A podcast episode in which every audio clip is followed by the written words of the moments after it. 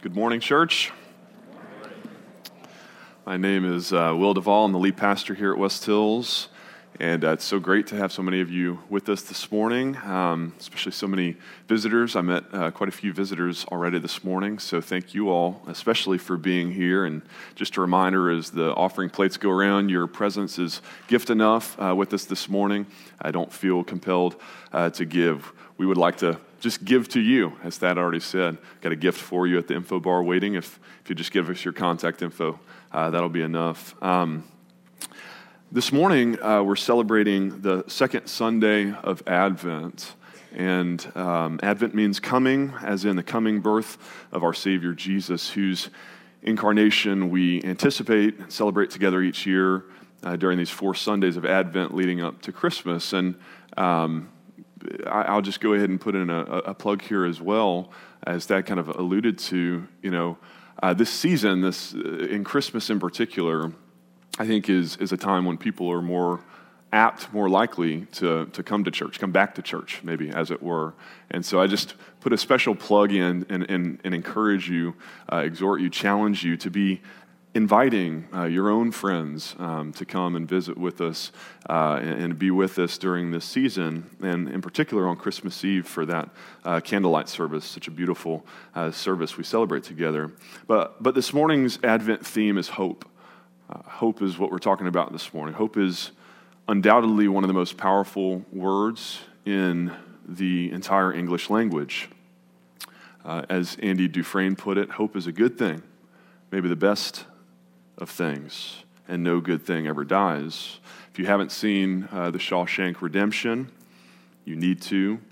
Uh, Andy Dufresne is wrongfully convicted of murdering his wife and sentenced to life in prison, and I don't want to ruin the ending for you, um, and so I'll let uh, his best friend Morgan Freeman do it. Um, as he narrates at the end of the film, Andy came to Shawshank Prison in early 1947, and in 1966, 19 years later, he escaped. All they found of him was a muddy set of prison clothes, a bar of soap, and an old rock hammer worn down to the nub. I remember thinking it would take a man 600 years to tunnel through the wall with it. Old Andy did it in less than 20. In prison, a man will do most anything to keep his mind occupied. And that's what the film is all about hope. Andy escaped Shawshank by refusing to let his hope die.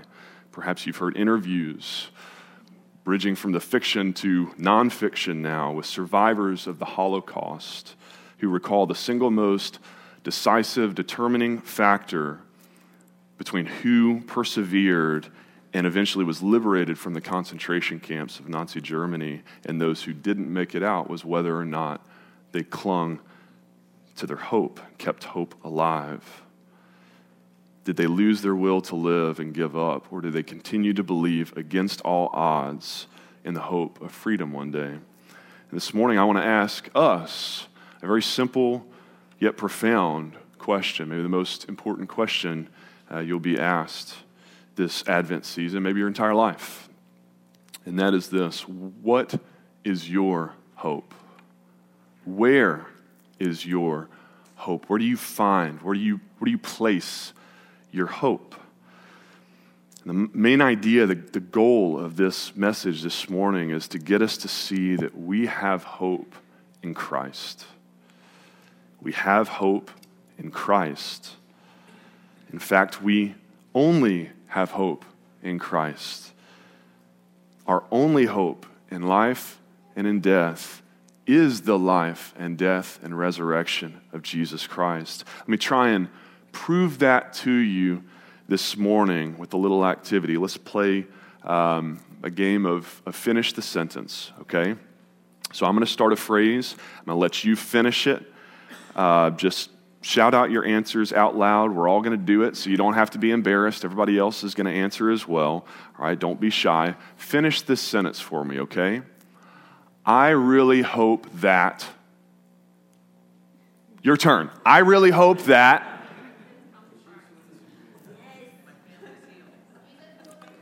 Okay, so so so give me some of give me some of your answers. I heard Chiefs will win the Super Bowl. The Chiefs lose the Super Bowl. What else? My kids come to Christ. What else? What was that, Warren? That we learn to tolerate one another. What else do you hope for? Healing of sick family, friends. Good. We could go on and on and on. Those are good. Uh, here, here are a few others that I came up with this week as I was preparing for this message, is just trying to guess some of the answers y'all might give. Kind of honest answers, uncensored answers if it wasn't your pastor asking and we weren't in church. I really hope that President Trump gets impeached. Or I really hope that he gets reelected in 2020. It's kind of the Chiefs thing. We go both ways on that. I really hope that my family gets snowed in and can't make it for Christmas this year. Anybody be so honest this morning as to admit that? I really, uh, really hope my husband will help out around the house this afternoon instead of watching football all day. I really hope my wife likes the Peloton that I got her for Christmas. Don't do it, brother. Don't do it. I hope my kids take a nap today so I can take one. I hope the Blues repeat their Stanley Cup victory in 2020. I hope I get a Christmas bonus this year. I really hope he'll get on with the sermon so we can get, get out before noon this week. Now, here's how I know that our only hope in this life, and certainly in death, is Christ Jesus. Because all those other hopes will ultimately fail you. They will. What are you going to do when the Chiefs don't win the Super, Bowl, or they do win the Super Bowl, or your friends don't get well in this lifetime? Your hope is in politics, where do you turn when your candidate doesn't get elected? If your hope's in your family, your spouse, your kids, anyone never been let down by their family, your spouse is batting a, a thousand. Anyone's kids never let you down. That's funny. You should, you should laugh. But how many parents these days place so much of their hope in their kids in, this, in an unfair, soul crushing way? If your three year old sinful child is your Messiah, don't be surprised when you feel hopeless and let down when he inevitably does let you down and implodes under the weight of that burden you're putting on him. Your sports team can't win every game, every championship. If you live long enough, you will one day lose your job. You can't take your money with you when you die. And don't ever bet on my sermons being short. Everything you hope for in this world not only can, but eventually will one day fail you, except for Jesus.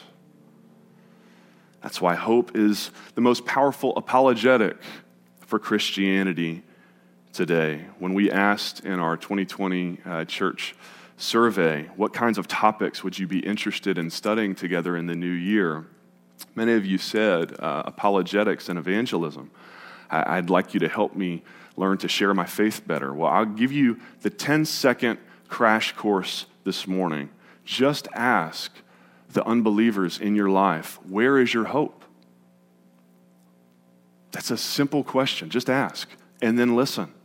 And then help them see that any answer they offer other than Jesus will ultimately let them down. Brothers and sisters, we have hope, blessed hope in our Lord and Savior, Jesus Christ. And in our passage for this morning from Romans 15, the Apostle Paul is going to outline five reasons specifically that we can hope in Christ. And so, would you stand with me as you're able, out of respect for the reading of God's Word, from Romans 15, verses 3 and 4, and then uh, verses 8 through 13.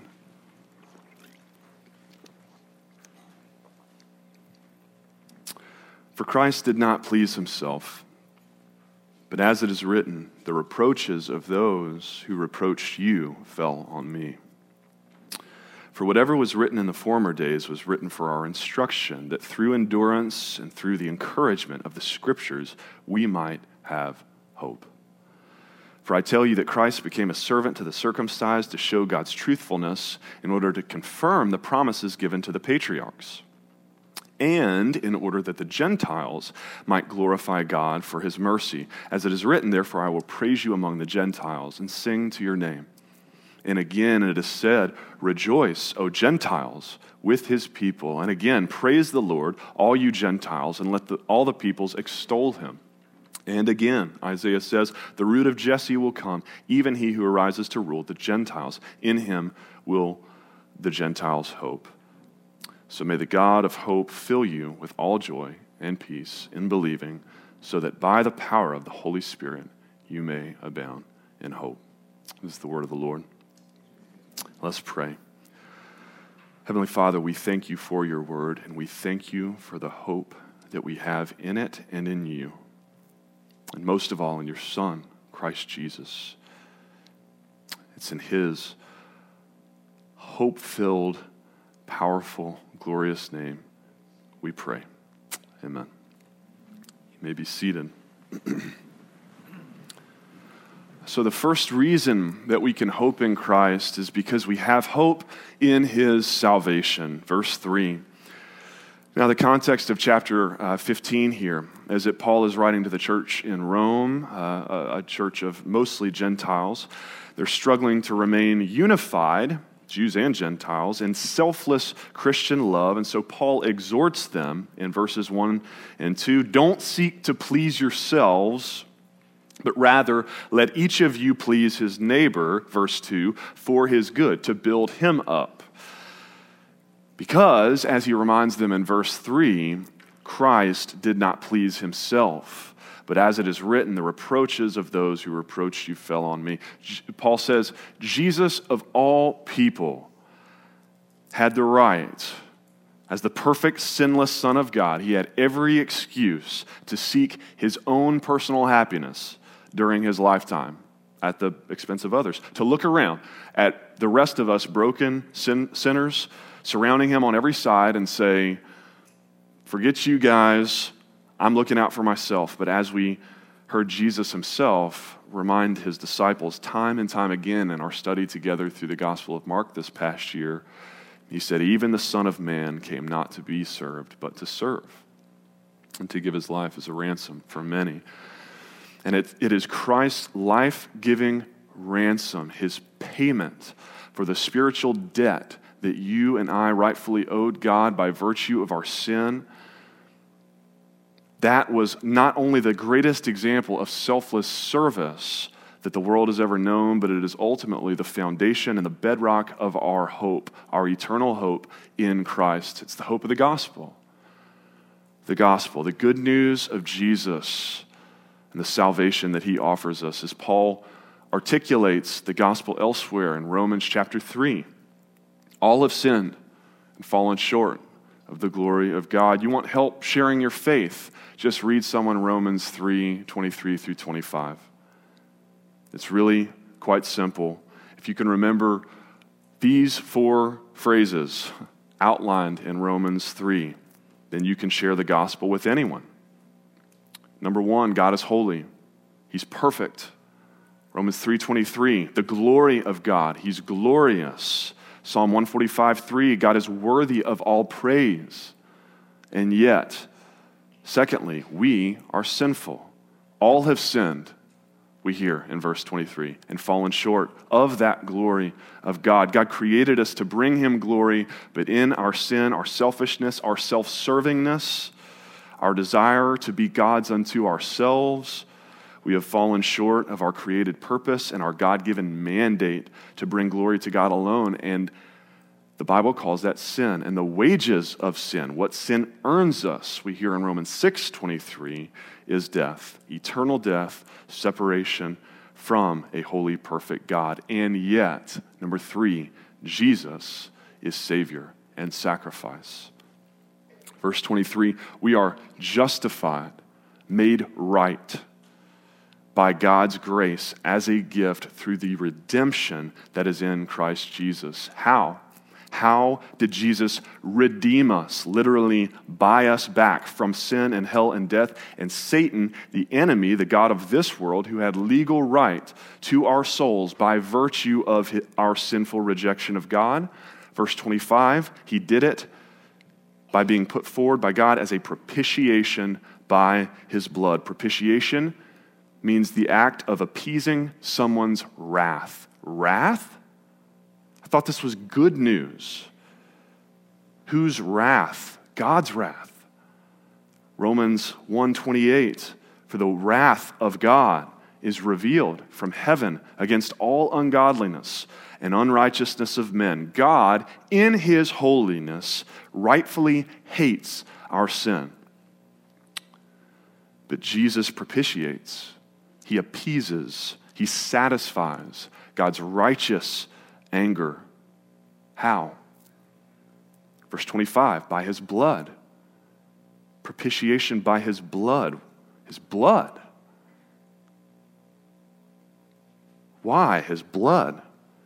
Because Hebrews 9:22 says without the shedding of blood there is no forgiveness of sins. What? Shedding of blood. This is getting into some really Old Testament barbaric stuff. I mean, can't we as enlightened modern people believe in the good news of Jesus without all this icky blood stuff? No, we can't. Scripture is perfectly clear without the shedding of blood, there is no forgiveness of sins. What can wash away my sins? Nothing but the blood of Jesus. Why? Why? Because Leviticus 17:11 the life of the flesh is in the blood, and I have given it for you on the altar to make atonement for your souls, for it is the blood that makes atonement by the life. See, you and I owe God our lives, our whole lives, our whole hearts and minds and souls and strength, all of us, but we consistently offer Him less than that, less than all of us on a daily basis. That's what sin is offering God less than your whole self. Sin isn't just the bad stuff we do, it's the good things that we leave undone. Failing to, lead, to offer all of ourselves back to the Lord in worship and sacrifice. And so in the Old Testament, God devised a sacrificial system of atoning for, of paying for this life debt that we incur, the gap between the life that we owe God and the life that we actually offer Him. And we do it on the altar with the blood of animals. Their life in your place, we call it substitutionary atonement. Their life for yours.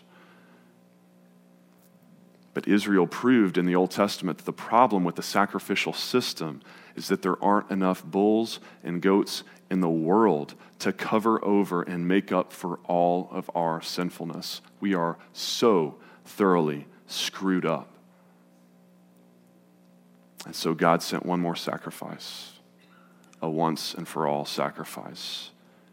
Hebrews 9 25, 26. The high priest repeatedly entered the high, holy places every year with blood, not his own, but Christ has now appeared once and for all to put away sin by the sacrifice of himself.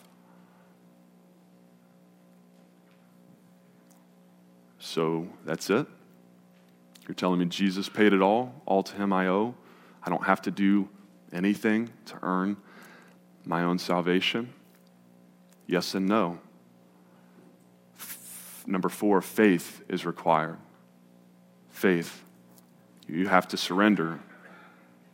Jesus paid it all, all to him you do owe. You owe him your whole life offered back in sacrifice and surrender to Him.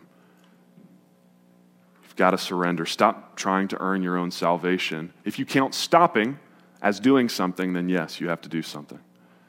Mark 1:15, repent and believe. Confess that you're a sinner in need of a Savior and believe that Jesus is that Savior. Back to Romans 3 24, 25. We are justified freely by His grace as a gift which must be received by faith.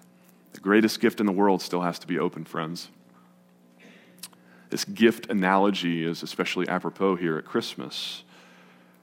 Can you imagine getting the biggest, pre- presumably greatest gift you have ever been given under the tree this Christmas and refusing to open it, dragging it back to your bedroom closet, stuffing it in there, opening the closet door once a week on Sunday for an hour just to sort of admire it.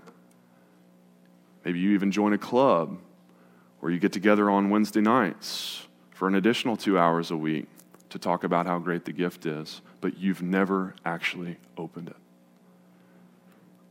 Friends, you can understand the truth of the gospel in your mind, but fail in your heart to put your faith and your trust and your hope. That's what we're talking about this morning. Putting all your hope in Jesus, all your eggs in one basket, going all in for Jesus, the one who bore all our sin and our guilt and our shame, our reproach. Paul says, The reproaches of those who reproached you fell on me. He's quoting there the messianic prophecy from Psalm 69 9. Reproach is defined as blame or criticism conveyed in disapproval. That's, that's a great description of sin, isn't it?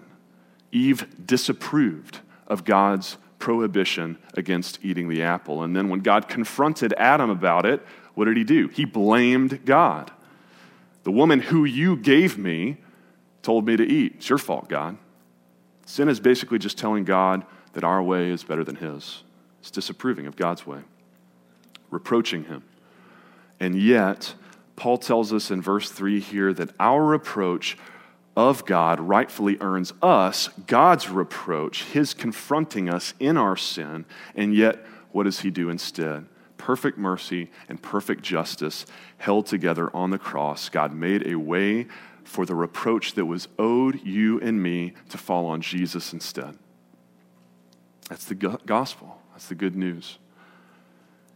And if you will but call on the name of Jesus this morning, friends, repent of your sin and trust in his precious blood shed for you for the forgiveness of your sins, you will be saved.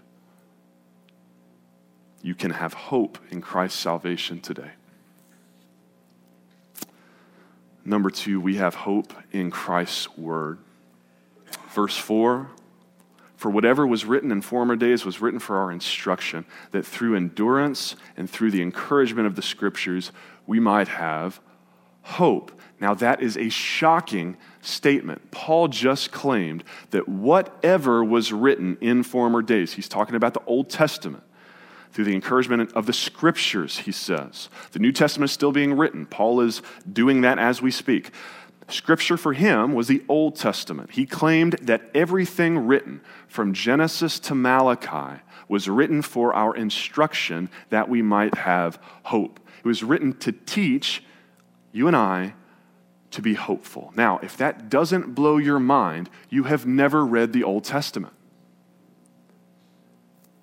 our, our leader and training groups here at the church right now. We just got done reading through the New Testament together this past year. In January, we're starting the Old Testament. And here is Paul's litmus test for whether or not you have accurately understood any passage, any passage of the Old Testament. Does it increase your hope? The nine entire chapters that begin First Chronicles of genealogies. He begat him who begat him who Nine chapters of begatting. If that doesn't increase your hope, you haven't understood it. The laments of lamentations of one third of the Psalms, 16, all 16 prophets in the Old Testament, they're just mourning Israel's sin, God's rejection and coming judgment and destruction. If that doesn't increase your hope, you haven't understood it. Do they bring you hope? Paul says they should. That's what they're written for. I cited Leviticus earlier. I will tell you, there are few books of the Bible, when rightly understood, that should bring us more hope than Leviticus. When you begin to grasp the magnitude of your sin because you read what used to have to happen in order to bring a person back into right relationship with God after they had sinned. And you just sit there and imagine how many animals you and I would have to slaughter every day of our lives just to be able to maintain any semblance of a relationship with a holy, perfect God, then you begin to feel the weight and the glory of what Christ has done for you. Hebrews 10 Every priest stands daily at his service, offering repeatedly the same old sacrifices which can never take away sins, not permanently, not in any sort of lasting way. But when Christ had offered once and for all time a single sacrifice for sins, he sat down at the right hand of God. For by a single offering, he has perfected for all time those who are being sanctified. That is good news, friends. That is hope. But you won't get it if you don't get Leviticus. You won't get it if you don't understand the law and the prophets and Old Testament history and poetry and wisdom literature. 2 Timothy 3:16 and 17 says all scripture is breathed out by God and profitable for teaching, for reproof, for correction, and for training in righteousness, that the man of God may be complete, equipped for every good work. All scripture, brothers and sisters, breathed out by God so that you and I might be complete. That means that if there are parts of Scripture that you haven't read, that you haven't understood, that you haven't internalized, that you haven't gotten down into your soul, then you aren't a complete person. You aren't the person that God has designed you to be. We're so quick to run to all the wrong places looking for hope and completion, aren't we? Looking to our spouses to complete us it's not their job. Looking to our occupations to complete us. It's not what they were designed for. Our possessions to make us feel whole and satisfied. The Bible says you will be complete, lacking in nothing, when you get God's word down in your heart. Friends, you cannot believe that this Bible is really the Word of God, His literal Word, breathed out by God and let it collect dust on your shelf. You can't. And I get it. Maybe you're thinking, okay, Pastor, not all of us get paid to read the Bible for a living. That's why I come here. Right? I come here so that you can help get God's word down in my heart. And that is my job. And I'll keep doing it as long as you'll let me and the Lord will let me. But listen, you've got to recognize that the Sunday morning worship experience will never be enough for you. It is important. It's important that, you, that you're here on Sundays. But if you are relying on Sunday mornings to be the sum total of your exposure to God's Word all week long, that's a problem. Don't relegate your exposure to God's Word to 40 minutes a week. And under my teaching, nonetheless, listen, there are far too many good Bible teachers out there. I, even if I didn't get paid to do this, I wouldn't just relegate my teaching to Will Duvall's teaching. There are far too many good teachers out there. Listen to them. Listen to Piper and MacArthur and Keller and Chandler and Platt and DeYoung and Begg and Hughes and Chapell and the Wilson, Sandy, and Andrew. Those are my teachers. Who are yours? Find good teachers, find good commentaries, study it for yourselves, but do not substitute the milk for the meat. You understand that? Don't substitute someone else's digested regurgitation of their time spent in God's Word for your own. Get in the Word. You want more hope in your life? You want to have more hope in 2020? Commit to spending time in God's Word every single day. And just watch how God uses the endurance and the encouragement of the Scriptures. They're written to encourage us, to bring you hope. Number three, we have hope in Christ's covenant fidelity. Covenant fidelity just a fancy way of saying that God is faithful to his promises. We skip ahead now to verse 8. Romans 15. For I tell you that Christ became a servant to the circumcised to show God's truthfulness in order to confirm the promises given to the patriarchs. See, first century Jews like Paul, thought of everyone in one of two camps either a Jew, an heir of Abraham, Isaac, and Jacob, the patriarchs, God's chosen people to whom he had made promises all throughout the Old Testament, or you were a Gentile, other, non Jew. And Paul's going to explain in verses uh, 9 through 12 that Jesus came for both.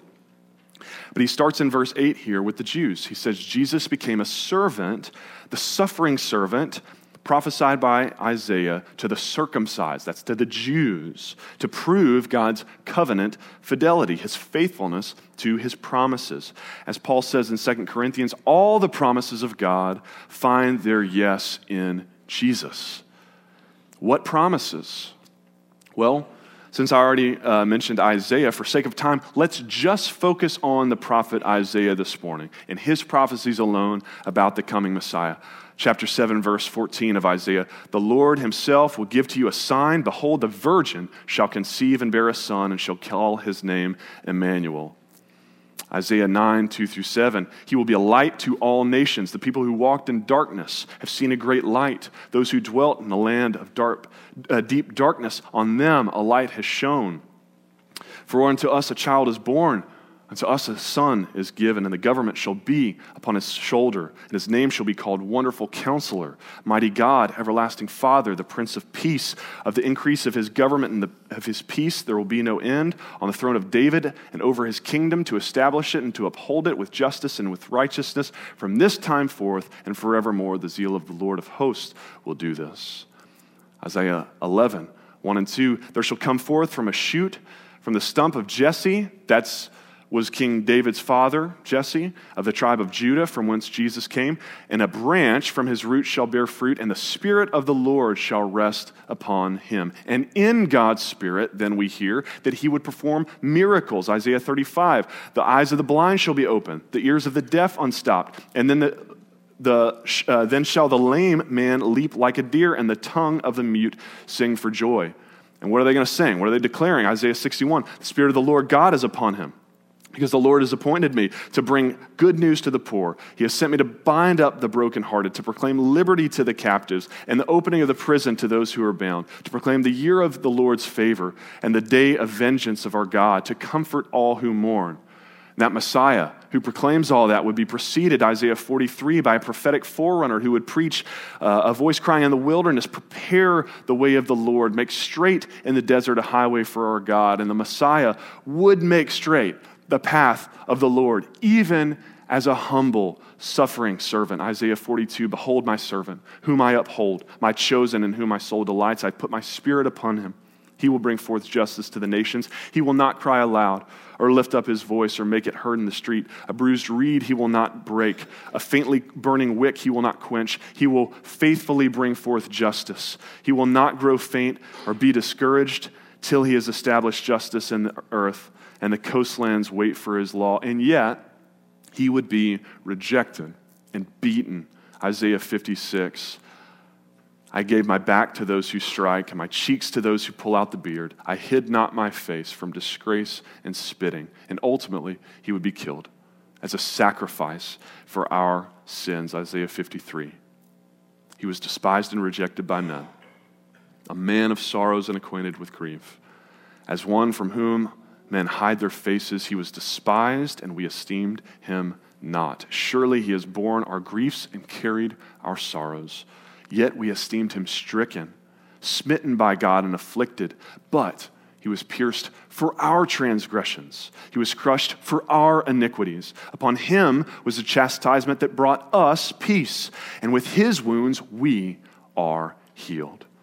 All we like sheep have gone astray. We have turned everyone to his own way, and the Lord has laid on him the iniquity of us all.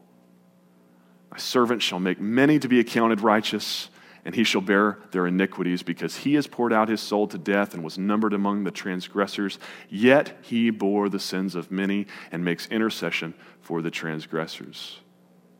That's the Old Testament. And through his substitutionary atoning death, prophesied 700 years earlier, on our behalf, this Messiah will bring salvation to all people, Jew and Gentile. Isaiah 49, verse 6. to raise up the tribes of Jacob and to bring back the preserved of Israel, I will also make you as a light for the nations, that my salvation may reach the ends of the earth, the Jews and the Gentiles. And friends, that is all just one book. That's just Isaiah. You got 38 other books in the Old Testament all waiting for you, all pointing ahead to the same thing, all looking forward in hopeful anticipation to the same person, Jesus Christ, God's great and definitive yes to all his promises. And for all of us here this morning who aren't Jewish, it's the overwhelming majority of us, I suspect. Number four, we are doubly undeserving of salvation because not only are we hopeless sinners, just like the Jews, in need of unearned grace, but we're not even biological heirs of all these great promises we've just read from the Old Testament. We Gentiles had to be adopted into the family of God. We have hope in Christ, adoption of us into the family of God. As Paul said, in verse 8, Christ came as a servant to the Jews to confirm promises given to their patriarchs. And most first century Jews expected the Messiah not only to, to, to, to, rescue his people, Israel, but also to judge everyone else, the Gentiles. That's what they were hoping for. Because they'd forgotten God's promises. Ones like we just read in Isaiah, that the Messiah would be a light for the nations, so that his salvation might reach to the ends of the earth. They'd forgotten God's very first promise to them as a people, God's chosen people, God's choosing promise of Abram, the first patriarch, when he said, I will make you a great nation and I will bless you and make your name great. Why? So that you will be a blessing. The Israelites have been blessed to be a blessing. I will bless those who bless you, and him who dishonors you I will curse, and in you all the families of the earth shall be blessed. God's heart has always been for the nation, all the nations, to call unto himself a people of every nation, tribe, and tongue. That's why God chose Israel to be a light, to be a blessing to others, but they failed. They failed, and so what? God's plan failed? Choose Israel, bless Israel in order to reach all the nations. God has now given up on Israel, on his promises to them. God has simply chosen a new people instead, Christians. Romans 11. Paul says, I ask then, has God rejected his people? By no means. God has not rejected his people, whom he foreknew. There is a remnant chosen by grace that through their trespasses salvation might come to the Gentiles. And then Paul explains this using the agricultural metaphor of grafting new foreign branches onto a mature tree. That's a picture of how God used this, what he calls partial hardening of Israel's heart against her long awaited but overlooked Messiah, Jesus, in order to include all of us. Anyone not a Gentile here? The only reason you and I can be here and be included in the promise is because of Israel's rejection, this partial hardening. That's the kind of God we serve, a redemptive God who uses things like sin and rejection to accomplish his purposes and plans. He's that big and redemptive. Paul reminds us back in chapter 15 Christ came in order that the Gentiles might glorify God for his mercy. As it is written in 2 Samuel 22 50, therefore I praise you among the Gentiles and sing to your name. And again, it is said in Deuteronomy 32 43, rejoice, O Gentiles, with his people. And again in Psalm 117 1, praise the Lord, all you Gentiles, and let all the peoples extol him. And again, Isaiah says in chapter 11, the one we just read, the root of Jesse will come, even he who arises to rule the Gentiles, in him will the Gentiles have hope. And elsewhere, Paul further explains God's plan for including us using the metaphor of adoption. Adoption. Israel was God's biological child, heirs to the promise. We Gentiles had to be adopted into the spiritual family. And really, Israel had to be adopted in too. They just got adopted 2,000 years before we did. Y'all know Polly and I have been pursuing adoption for quite some time now. And if you're a, a, parent of your own biological children, you know that there's nothing in the world like watching your own natural born biological chil- children being born. It's one of those just transcendent, you can't even begin to try and describe it in words, moments in your life. But I have to believe there's something transcendent too, nothing quite like standing in a courtroom and hearing the judge pronounce that you are now officially the parents of this new adopted child.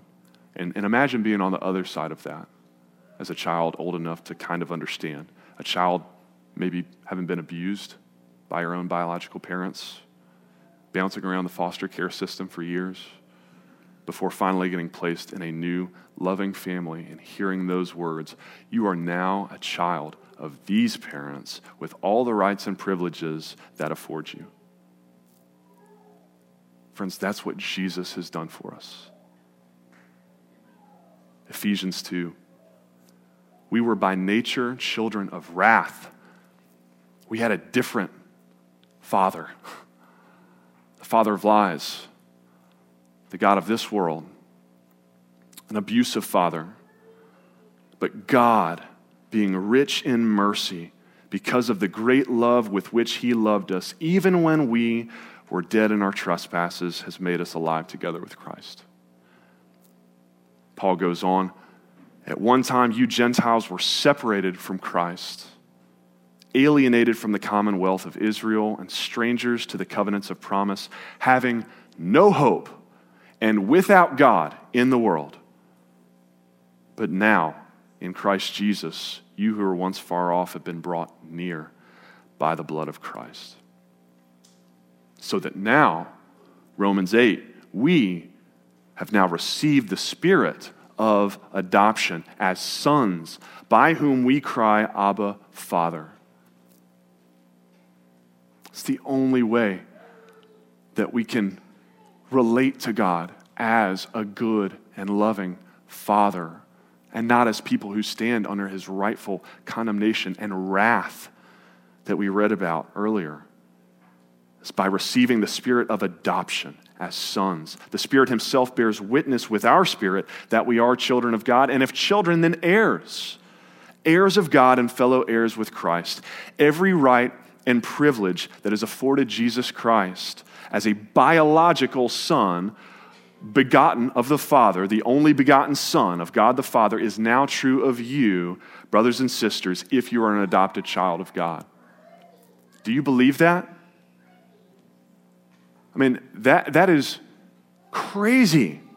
Every right and privilege that is afforded Jesus Christ by virtue of his being begotten of God the Father, the biological Son of God the Father, is now true of you. Every right and privilege true of you as an adopted child of God.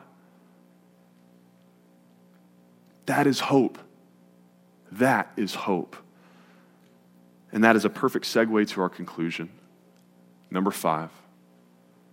Lastly, we have hope in Christ because of God's Holy Spirit. God's Spirit. Verse 13 May the God of hope fill you with all joy and all peace. Those are our next two weeks of Advent coming up.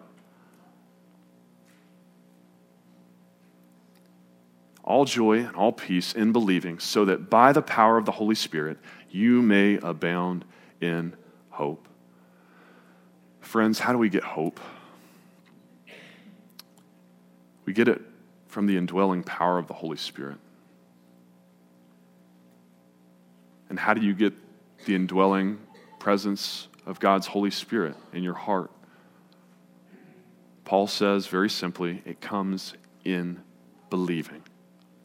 1 John 4:15 Whoever confesses that Jesus is the Son of God, God abides in him, and he in God. There's so much more that could be said about this, should be said, will be said, and later sermons, specifically on the Holy Spirit, the indwelling of the Holy Spirit. I mean, there's just too much hope to be contained in one sermon here. But you want hope this Christmas season? You can have hope. There is hope in Christ. It's Colossians 1:27. Christ in you, the hope of glory. Christ indwelling spirit in you. But you only get it. You can only be filled with all joy and peace and hope with the God of hope himself living in your heart, living there and sealing your eternal adoption into his heavenly family if you believe. So I ask you one last time this morning, friends do you believe? Will you unwrap the gift and receive Jesus this Advent season? Let's pray.